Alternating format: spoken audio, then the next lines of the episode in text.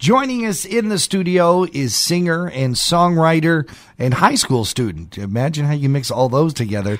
Uh, for many years, we've known her as Sophia Blue when she started out as really just a child. Uh, but uh, she's she's growing up. She's in high school, and now she's changing her music focus a little bit.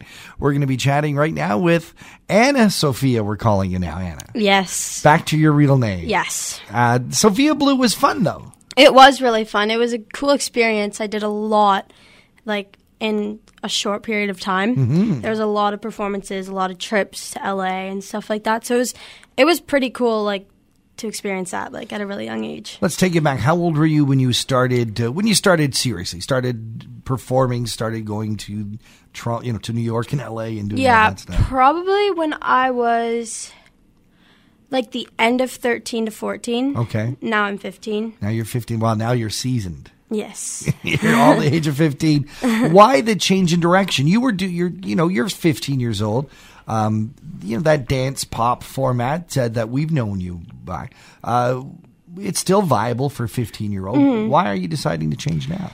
I knew like at a certain time I would want to change because my style of music has been changing constantly and it's now like totally towards like indie and all that kind of music. And so I knew that I would want to change eventually. So I thought might as well do it now before I like want to do anything else with Sophia Blue so we're not really like getting to the point where Sophia Blue is going to be really big and then just totally finish it, which is not what I would want to do. I'd want to maybe start off where I don't have as Right. much material with Sophia Blue and then start growing with my new name. So when you're 11, you're probably thinking, "Oh, I love pop music. I love pop music all yeah, my life." I loved pop music. And again, as as you grow as an artist and, and as a person, uh, your your your shift focuses. I mean, I, I was the same. I'm I'm always going to be in love with pop music, but Mm-hmm. but by the time I got to be you know 14, 15 years old, I was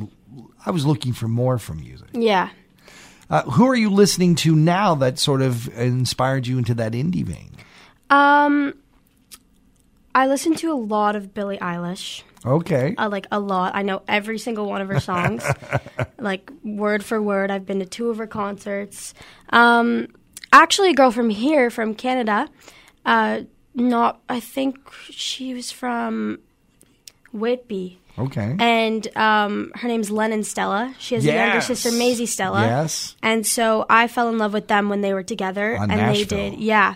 And then I started watching the show, and I like I absolutely loved them. Their voices together were so amazing. There's an e- excellent example of a young artist that was certainly in a country direction, and now definitely Mm-hmm. now not. she's changed Yeah. like a lot. So I listen to her music a lot now.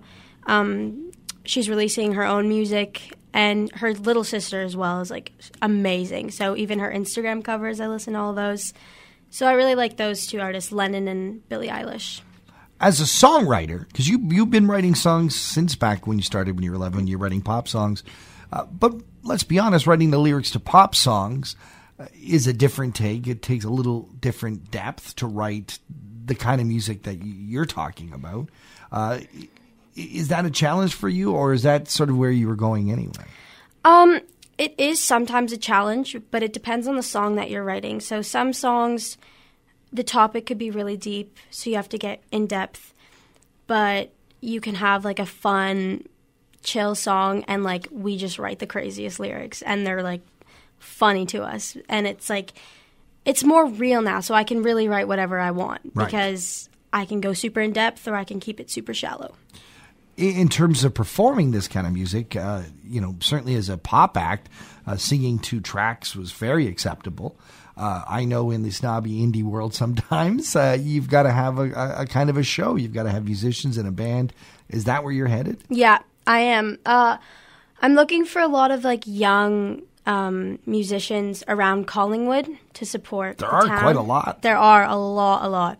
So um, I want a band where I, they can be close to my age, so it's not like I'm playing with a bunch of like Old older people, you know? That'd be kind of weird. So I want a lot of younger kids. So even when we do travel, like it's going to be a fun experience for mm-hmm. all of us and we can all hang out. So I want to become friends with the band and be able to connect with them. How important do you see the band being in terms of your creative moving forward? Very, very, very important. Hmm. Like, I don't. I want to be able to work together and make it sound as good as possible. And, like, you can't just have anyone playing for you. Like, you, Right. it's going to be hard to find that certain person. Kind of the connection. yeah. What's next for you? Where does the now Anna Sofia career start and, and where are you headed? Um, it's kind of already started. I have an Instagram account now. I've changed all my social media. Um, I've been telling people whenever they ask me about my music, I tell them what's happening now. Um, no music has been released yet, but hopefully an album or a couple of singles are going to be released in March. But I have like 15 songs that I've written already.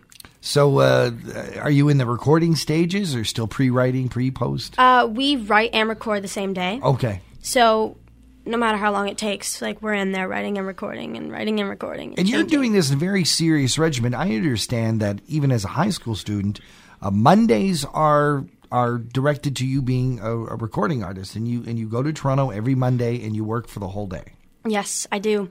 I go. I write and record first half of the day. Second half, I go to my vocal lessons. Third, I will go home and do my homework. Right. Yeah, it's it's difficult, but a lot of my teachers are really supportive. So that is an That's advantage helpful. to me. Yeah.